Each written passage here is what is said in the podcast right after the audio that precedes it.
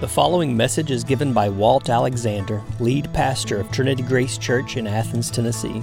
For more information about Trinity Grace, please visit us at trinitygraceathens.com. Revelation chapter 2. I'm going to begin reading in verse 18. So if you'd look there with me, it'd be great. And to the angel of the church in Thyatira, write the words of the Son of God, who has eyes like a flame of fire and whose feet are like burnished bronze. I know your works, your love and faith and service and patient endurance, and that your latter works exceed the first. But I have this against you that you tolerate that woman Jezebel, who calls herself a prophetess and is teaching and seducing my servants to practice sexual immorality and eat food sacrificed to idols. I gave her time to repent, but she refuses to repent of her sexual immorality. Behold, I will throw her onto a sick bed, and those who commit adultery with her I will throw into great tribulation, unless they repent of their works. And I will strike her dead. And all the churches will know that I am he who searches mind and heart and I will give to each of you according to your works. But to the rest of you in Thyatira who do not hold this teaching, who have not learned what some call the deep things of Satan, to you I say, I do not lay on you any other burden. Only hold fast what you have until I come. The one who conquers and who keeps my works unto the end, to him I will give authority over the nations. And he will rule with a uh, rod of iron, as when earthen pots are broken in pieces, even as I myself have received authority from my Father. And I will give him the morning star. He who has an ear to hear, let him hear what the Spirit says to the churches. Heaven and earth will pass away, but the Lord says, My words will never pass away. One of the most well known poems in American history is The Road Less Traveled by Robert Frost.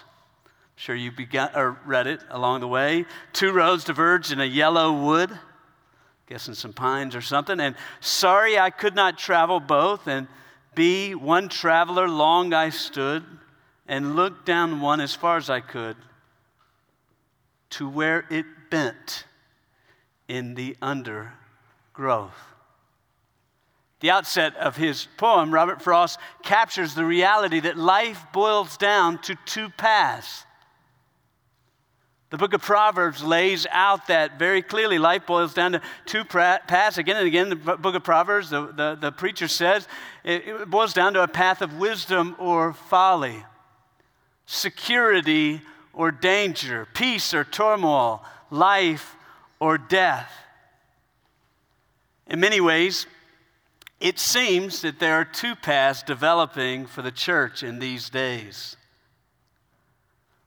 One path will be marked by trying to fit in with the culture, by compromising biblical truth, accommodating unbiblical views about gender, sexuality, materialism, worldliness, and so on, by a desire to welcome everyone, a theology of inclusion, regardless of the cost. The other path will be marked by refusing to just fit in with the culture by devotion to truth, by courageously and compassionately standing on biblical convictions, by a pursuit of holiness regardless of the cost.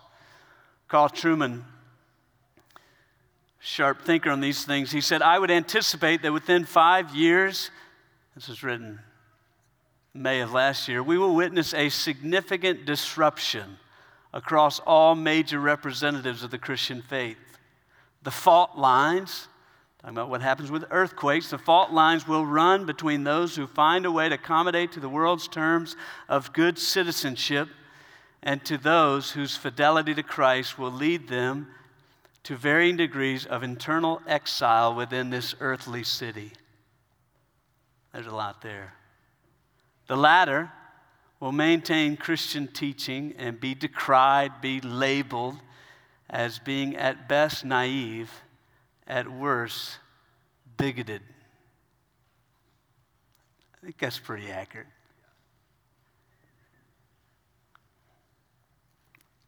But these paths are not new at all.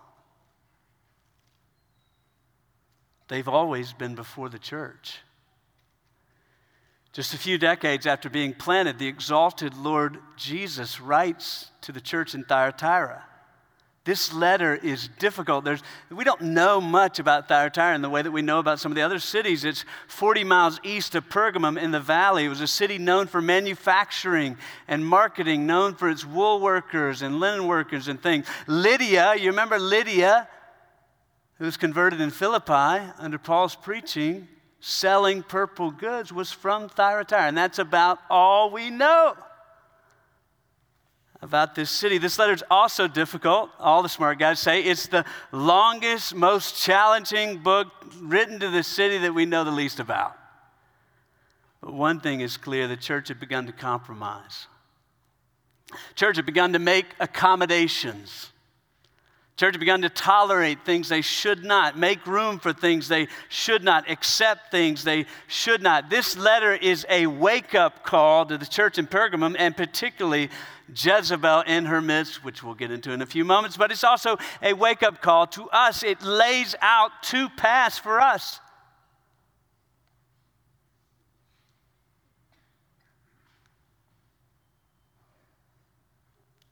Two paths it calls us to the path of faithfulness, a path that warns us that will be costly and will lead to more and more internal exile, as Carl Trueman said, within this earthly city. The church, then in a word where we're going, the church that survives will be strangers in this world, but faithful to the end. The church that survives will be strangers in this world, but faithful to the end. We're going to break this out three commands, three exhortating commands. The first, let us watch our life. Actually, the first two are exhortating commands, the third one's a truth. Jesus began, let us watch our life. Jesus begins with a breathtaking encouragement of this church we, we have to zero in, on it, to zero in on it to capture all that's on there. Look in verse 19. He says, I know your works, your love and faith and service and patient endurance. It's just layering down these things that are vital to the Christian faith. I know about them. I know about your faith and love. Faith and love point to the foundational motives of the Christian life. God is a God who is steadfast and faithful, unending faithfulness. But faith and love also point to the first fruits of the Spirit's work in an individual's life. Again and again, we see this faith towards God, love towards others. We see it in numerous Paul's letters. I've heard your faith and your love, faith towards God, your love for one another. But did you notice that love comes first here? 19, I know your works, your love and faith. The Lord is saying the church in Thyatira is succeeding where the church in Ephesus failed. Remember them? They kept the truth, but they lost their first love. The Lord says, repent and turn back. They lost their love for one another. And so he's saying, You have that. Wonderfully, you have love and faith. Their faith and love is growing and producing the fruit of godliness in their life. I love this next pair where he says, Your faith and love is producing service and patient endurance. The idea is their, their faith and love is it's going in two different directions. It's going in, in, love, uh, in service towards those in the body of Christ. Service. That's that deacon word from Acts 6. That, that's that word uh, of serving. Is it not true that one of the most provoking evidence of God's work in a person's life is when they begin to serve others? When they begin to be like the Savior who did not come to be served, but to serve. Jesus would say the same, he is saying the same thing to this church. I know of your service. You guys are crazy. all the serving that goes on in the midst of this church, and the Lord knows all of it. But your faith and love has also produced patient endurance towards opposition in the world. Where service is directed inward towards the body of Christ, uh, patient endurance is, is directed outward to being strangers in a strange land, to the hostility that's in this world. And so he's saying, You're being patient because I know what you're facing, I know what you're up against, I know what you're enduring, I know the pressure and the opposition and persecution. So Jesus says, I know of your faith and love, your service and your patient endurance, and that your latter works again referencing Ephesus, exceed the first. You're pressing on well. You're carefully watching your life and doing a good job. You know, pressure and opposition produce so many things, but not often faith and love. I remember years ago reading President Gar- a book about President Garfield. He had, he had the second shortest president, presidential term to date only 199 days. All that campaigning. Three months into his presidency, he was shot on July 2nd, 1881. But he didn't die of the shot. He died of sepsis.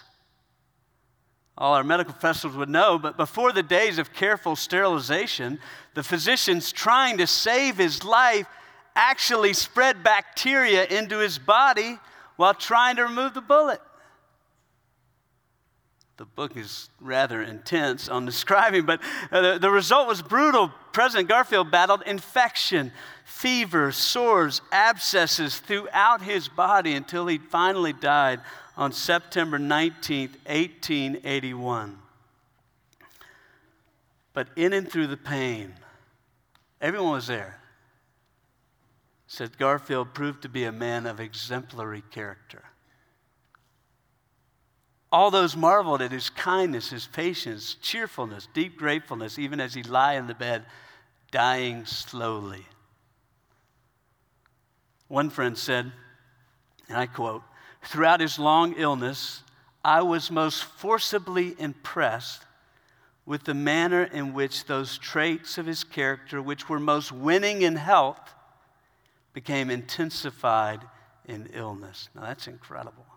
Most forcibly impressed that his, the character traits that are most winning in health became intensified, stronger in illness. And that's what Jesus is saying about Thyatira.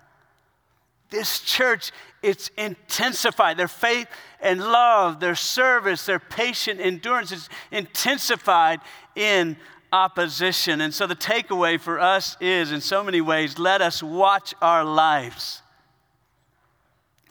Let us watch our lives. Some people say, preach the gospel and use words if necessary. Now, that is a horrible definition of evangelism. How can they believe in him, of whom they've never heard?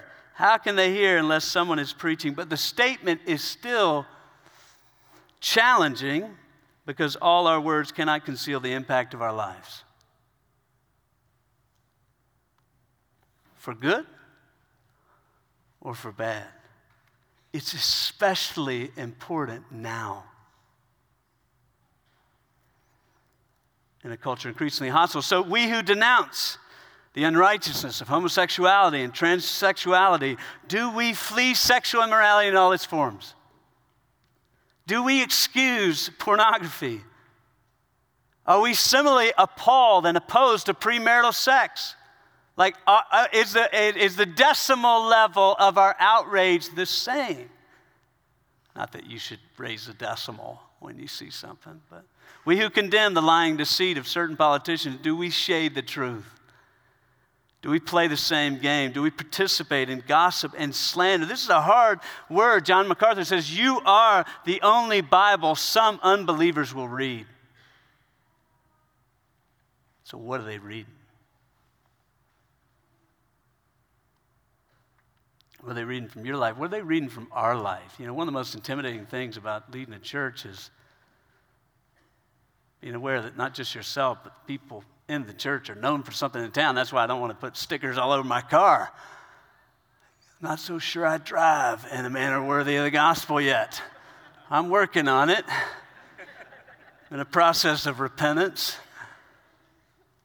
We, we have a reputation. What is it? Some unbelievers only brush up with Christianity will be in the aroma and the reputation of our church. A church, church that survives will be strangers in this world, but faithful to the end. Let us watch our life. Point two, let us watch our doctrine. Let us watch our doctrine. You know, after Jesus tells them what he knows about them, he corrects them for compromising and tolerating false teaching. Look in verse 20. He says, But I have this against you we know that voice, that you tolerate that woman, Jezebel, who calls herself a prophetess and is teaching, seducing my servant to practice sexual morality and to eat food sacrificed to idols. Lord Jesus again plucks something from the Old Testament to provide him an example in this letter. Now, it's very important that, uh, to understand this, just slight aside. The book of Revelation contains more uh, uh, uh references, allusions to the Old Testament than any other New Testament book. Now, sometimes we start reading the Re- book of Revelation, we think it's totally out of the blue. Totally. No, that's not the way John wrote it. It's tied in. So, whatever it means, it's tied into what all of Scripture means. And so, Jesus draws on this story, same way he did last week with Balaam, Balak to Jezebel. King Ahab, remember that wicked woman? I was reading this to one of my kids this week, and they said, Jezebel's still alive. Not the original one, but her mates still cause trouble. King Ahab married a wicked woman named Jezebel. She lured him away. Remember, she took Naboth's vineyard. Before that, she lured him away from worshiping God to worshiping idols. She killed off a number of prophets of the Lord, except for Elijah, to prepare the way for the prophets of idols. She led them to sexual morality, to idolatry. So Jesus is saying, it seems Jesus is saying, there's a woman in the church that's a false teacher leading people into sexual immorality and to, to uh, sacrifice food to idols. The, the danger, what, and, and there's a lot going on here, but the danger facing the church in Thyatira is false teaching. That's what he's alerting them to and us to. But notice how Je- Jesus characterizes their teaching. Look in verse 20. He says, You're teaching and seducing. Verse 21 I gave her time to repent, but she refused to repent of her sexual immorality. But I'll throw on the sickbed and those who commit adultery with her.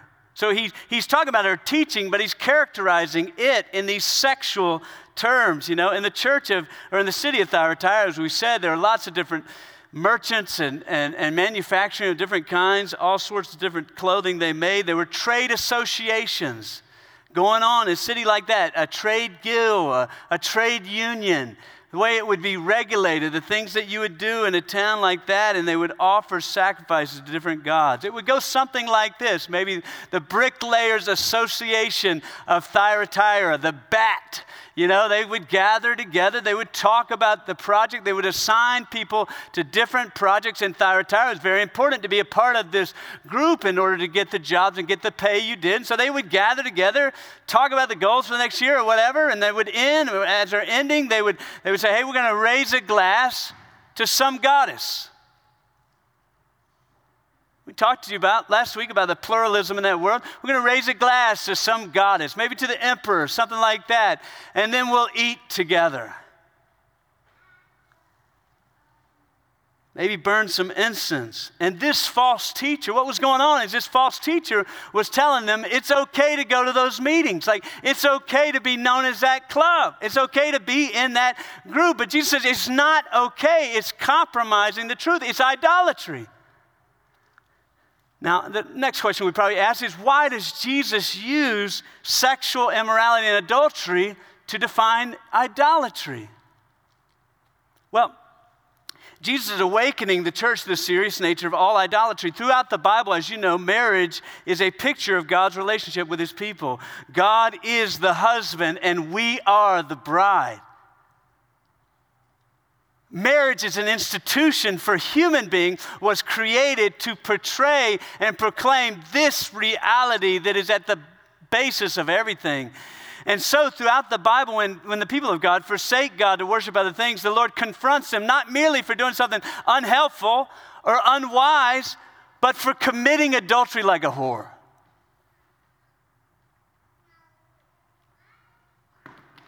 The sexual terms are meant to awaken the reality of forsaking the Lord for other things.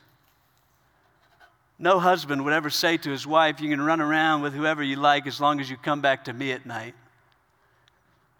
And so the Lord uses the language of sexual immorality and adultery to confront us about the seriousness of idolatry, the seriousness of joining in with the others, the seriousness of false teaching.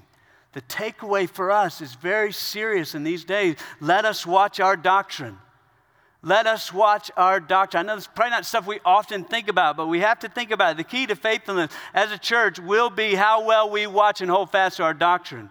It's not the only thing we need, but without it, all the other things we have, our, our, our values, our biblical application, our relationships, will be lost. Let us be warned and let us watch. The command the church needs in this day is let us watch our, let us not look outside these walls. The command this church needs in these days is let us watch our doctrine.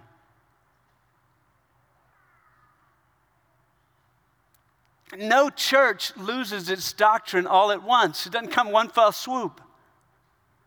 The Puritan Richard Baxter says apostasies have small beginnings. Apostasies, that's just a renouncing or denial of the faith, have small beginnings. No church abandons or renounces their faith suddenly, they abandon it gradually, step to step, seeking to fit in with the broader culture. So, we have to watch our doctrine for compromise. I think that's the first thing that's going on in Thyatira. We, we usually misstep by trying to hold on to biblical doctrine and to other beliefs by a wrongful tolerance. Tolerance is a wonderful thing in a lot of ways, agreeing to let someone else uh, believe something and, and y'all exist and do different things. But tolerance, when it comes into the assembly of God, is a very bad thing. And so, what happens with churches, we settle for a happy medium. We settle for a halfway house, a bargain. We want to fit in. I want to fit in. We want to be liked. We don't want to be those wild eyed, scary Christians. We don't want to hurt our business. And so we make a deal. Just last week, Church of England said that it would not permit bishops to perform same sex marriages, but will allow bishops to bless same sex unions afterwards. That's the definition of a halfway house in this area. Just last summer, a well known Christian columnist said he's opposed to same sex marriage personally, believing it is a sin, but he's supportive of same sex marriage publicly. And uh, this is not about me trying to govern the church or, I mean, govern the world or anything like that. It's about holding firm to biblical convictions that are slipping away like it's sliding down a hill.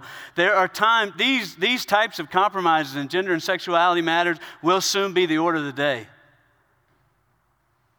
Bet you five American dollars for that. But compromise also enters when we compartmentalize the commands of God to certain areas of our life and specific seasons of our life. We so often compartmentalize Christianity to one hour a Sunday or compartmentalize it to certain areas of our life. We, we boast that we don't cheat or steal or lie. But how does the Word of God inform our business, our spending, our family life, our vacations, our desires, the use of our time? Does it hold sway? We compartmentalize also when we uh, compartmentalize our Christianity to certain seasons of life. It's no ex- exaggeration in these parts. People wait to take on Christianity until they get a family and settle down. It ought not be. That's a compromise. So too. Many believers enter retirement as if the self denying commands of following Christ are something they can leave in the rear view. I was standing there this morning singing, looking up, seeing Bill Warner and Ron Clayton pushing back the darkness. you know, serving the Lord. I love it.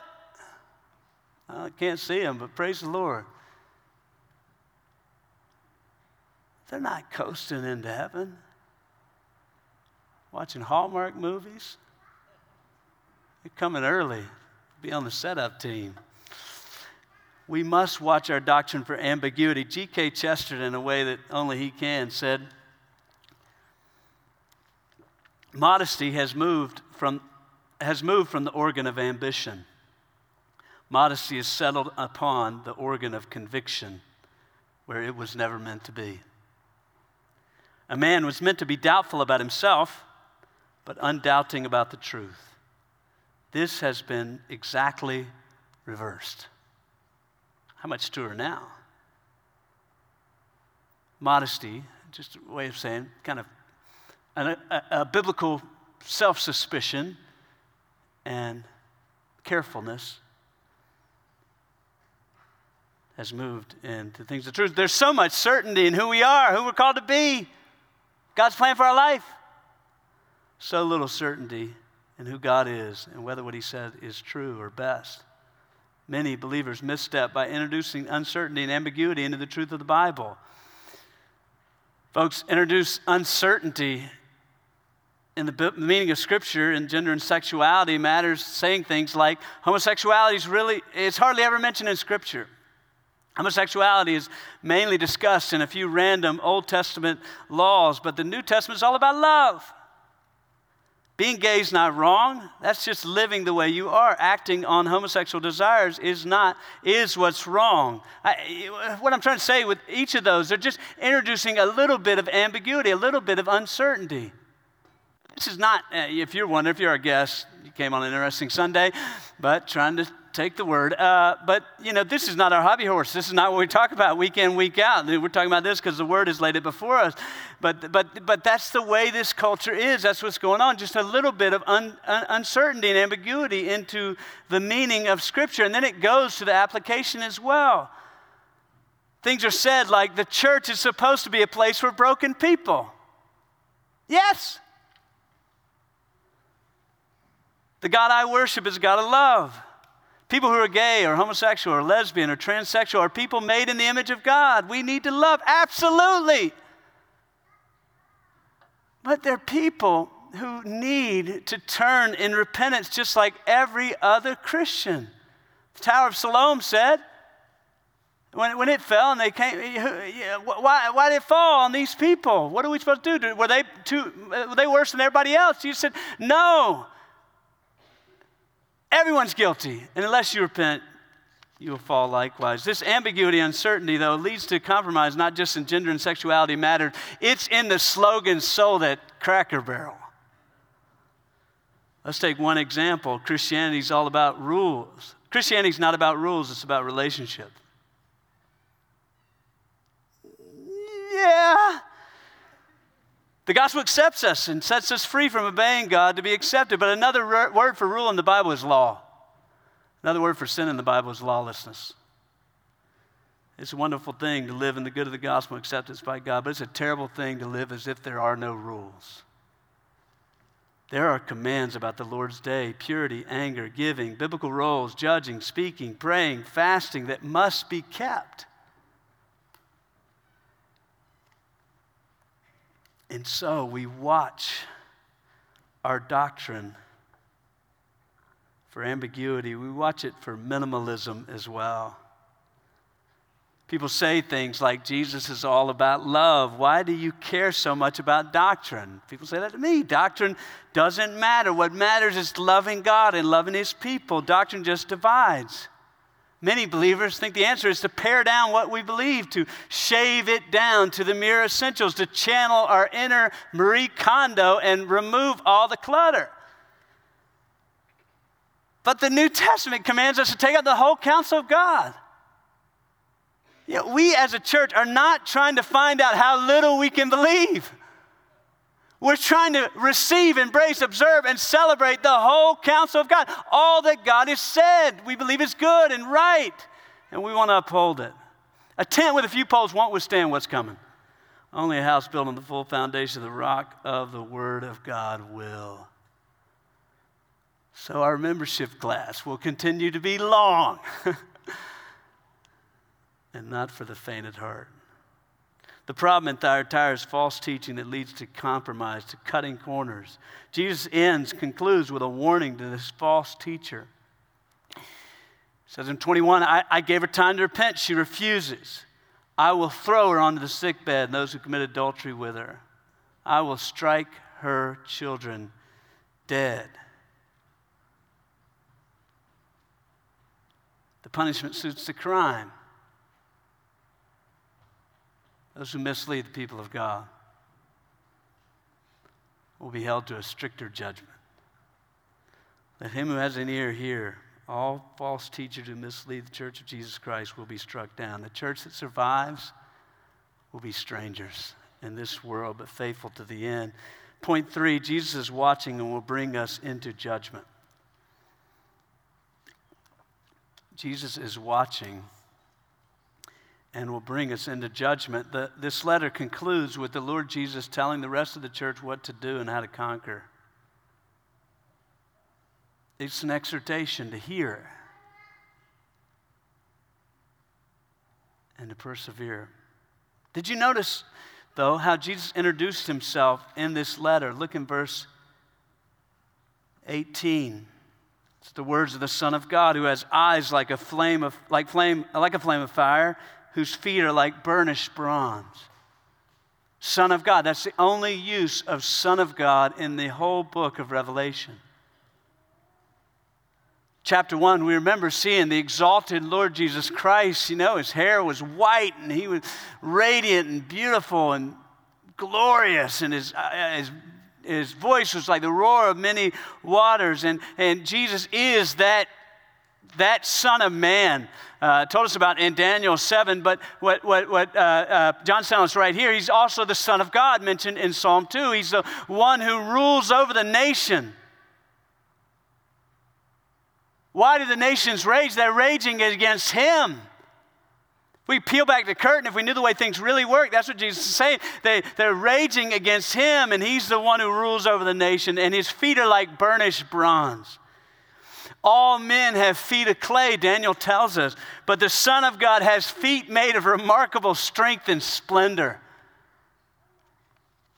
He will stand forever and ever. His eyes are like flames of fire. They have penetrating power to see through anyone and everyone, especially to Thyatira. He's saying his eyes see through all the charades, like all the games, all the compromises, all the ambiguity, all the minimalizing, all the false teaching, his eyes look upon the heart. Look in verse 23b. This is searing and so hard to get our minds around. All the churches will know that I am he who searches mind and heart. This teacher might hide, but I'm the one who will find her out and snuff her out. Because I see her heart, and I'll give to each one according to their works. His eyes look on the mind and heart. He knows what you think before you say it, He knows what you desire before you act on it. He will give to each one his due the one whose eyes roam to and fro throughout the earth. Look into the mind and heart of every man and woman and will judge them in the end. on the day of judgment, all people will stand before the Son of God. It does seem in this letter he's, he's, he's, he's, he's coming earlier in some way to address this Jezebel. But all people will stand before the Son of God to hear the charges read against them on the final day. Every deed, whether good or evil, every deed, whether public or private, well known or secret, every deed, whether in fleeting thought or harbored anger, in screamed blasphemies or under the breath grumbling, in self destructive thoughts or ungodly cravings, there will be nothing to hide. There'll be nowhere to hide for all the false teachers in Thyatira and all unbelievers present. Anytime there's assembly this size, there's unbelievers present. The description of the day of judgment is a warning. If you don't turn in repentance and faith in the Lord Jesus Christ, when the list of charges are read for everything you have done in your mind and in your body and in this life, no one will stand up for you. That's what he's saying. The, the one who came to save, who offers his gospel to all, will be the one in the end who throws you on the bed. Not for lack of trying no one will stand up, no one will speak. Instead, the one who could speak on your behalf on that day will condemn you to hell. And so I offer you that day has not arrived. It may come tonight or tomorrow, it may come in a week or a year, way after our life, but that day is coming soon. And do you know if you will stand in Him on that day? Are you fully convinced? Make your calling and election sure, the scriptures say. Are you fully convinced that your calling was legit? That the Spirit gave you life and opened up the truth of the gospel to you? If you're not, please don't tarry, don't wait, don't prolong this day of decision. Make this day of decision today. Scriptures say today can be this day of salvation for you. If you believe on the Lord Jesus Christ, what happens? You believe on the Lord Jesus Christ. The verdict that will come on that day interrupts today. Because you believe on Him.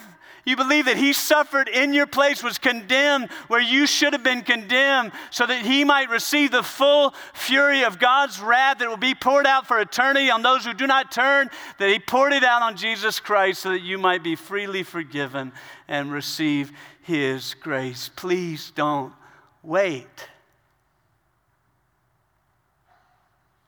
Why would you wait?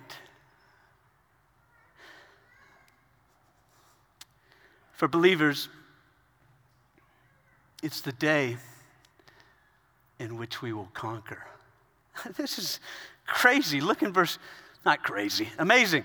Look at verse 24. He says, Those who hold this teaching, who have not learned what some call the deep things of Satan, to you I will say, I do not lay on you any other burden. Only hold fast what you have until I come. Only hold fast. Notice Jesus doesn't say, I'm coming soon, look busy.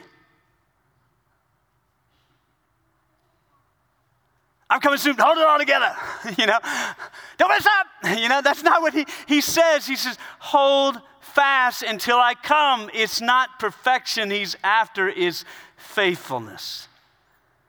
The way to conquer, is to keep his words until the end. The way to conquer is to do his works until the end to watch our life and our doctrine to the end. The way for us to conquer is by holding fast to the truth of the gospel until the end. Wonderfully, and, and, and I told you 19 times uh, the, the word conquer is in the book of Revelation. Wonderfully is included in Revelation 12. Look what it says, how they conquered. They have conquered him. That's talking about the Satan, the devil, by the blood of the Lamb and by the word of their testimony, for they love not their lives even unto death. They didn't conquer by making a deal.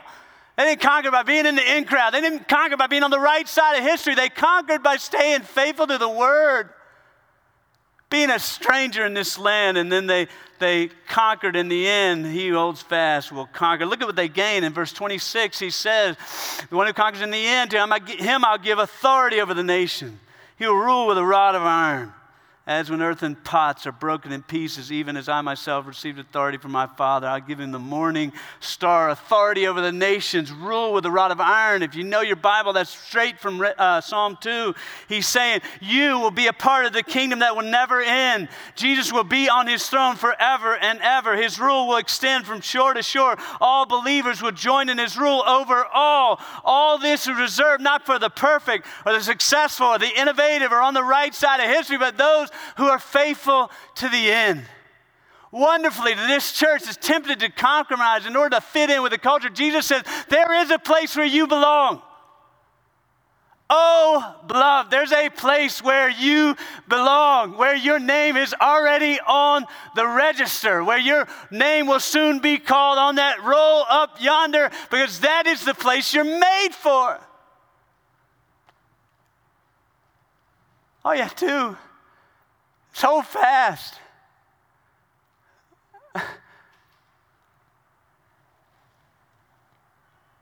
Hold on. I didn't want to add you any other burden.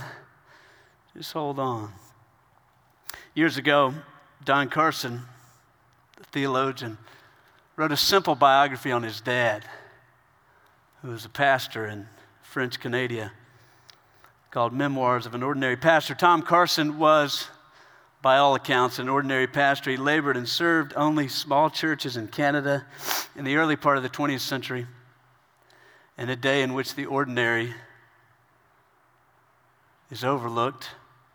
Dr. Carson wrote this book to tell his dad's story and of heaven's perspective of the faithfulness of ordinary people. I quote Tom Carson never wrote a book but he loved the book. He was never wealthy or powerful, but he kept growing as a Christian. Yesterday's grace was never enough. He wasn't a far sighted visionary, but he looked forward to eternity. He was not a gifted administrator, but there is no verse that says, By this all men will know that you are my disciples if you are good administrators. His journals have many, many entries bathed in the tears of repentance. But his children and grandchildren remember his laughter. Only rarely did he speak through the pat- of his pattern. Only rarely did he speak through his pattern of reserve and speak deeply and intimately with his children but he modeled Christian virtues to them. He much preferred to avoid controversy than to stir things up. He was a man of principle. He was not very good at putting people down except on his prayer list. When he died, there were no crowds outside the hospital, no editorial comments in the papers, no announcements on television no attention paid by the nation. In his hospital room, there was no one by his bedside. There was only the quiet hiss of oxygen vainly venting because he had stopped breathing and would no longer need it. but on the other side, all the trumpets sounded. Dad had one entrance into the only throne room that matters, not because he was a good man or a great man, but because he was a forgiven man. And he heard the voice whom he longed to hear. Oh, don't you long to hear it? He heard the voice. He longed to hear, Well done, my good and faithful servant. Enter into the joy, my master. That's what we're after. oh my goodness. That's what we want. Man, we don't want a name, a short lived name in the lights, short lived reputation for being cool.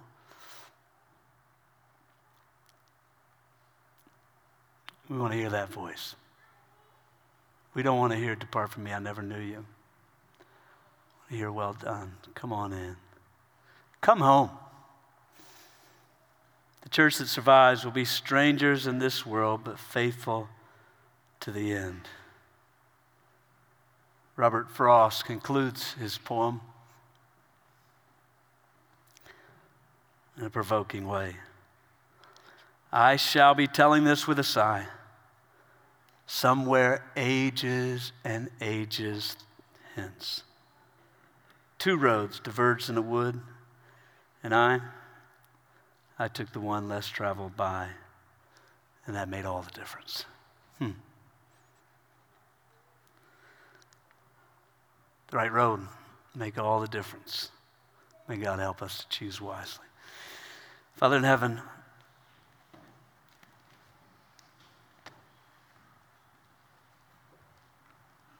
how we feel searched. God, the word is living and active, sharper than any two edged sword, piercing the vision of soul and spirit, able to discern the thoughts and intentions from the heart. All are naked and exposed to him to whom we must give an account. Precisely in these moments, God, we feel so tempted to lean on a wrong crutch. So we pray that you would help us that you would cause that word to be driven into our hearts to produce the fruit that is a hundredfold. For your glory, for the praise of Jesus Christ. We offer everything to you.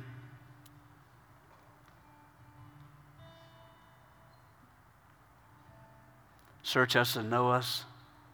See, us, see if there's any unclean way in us, God, and lead us in the way everlasting.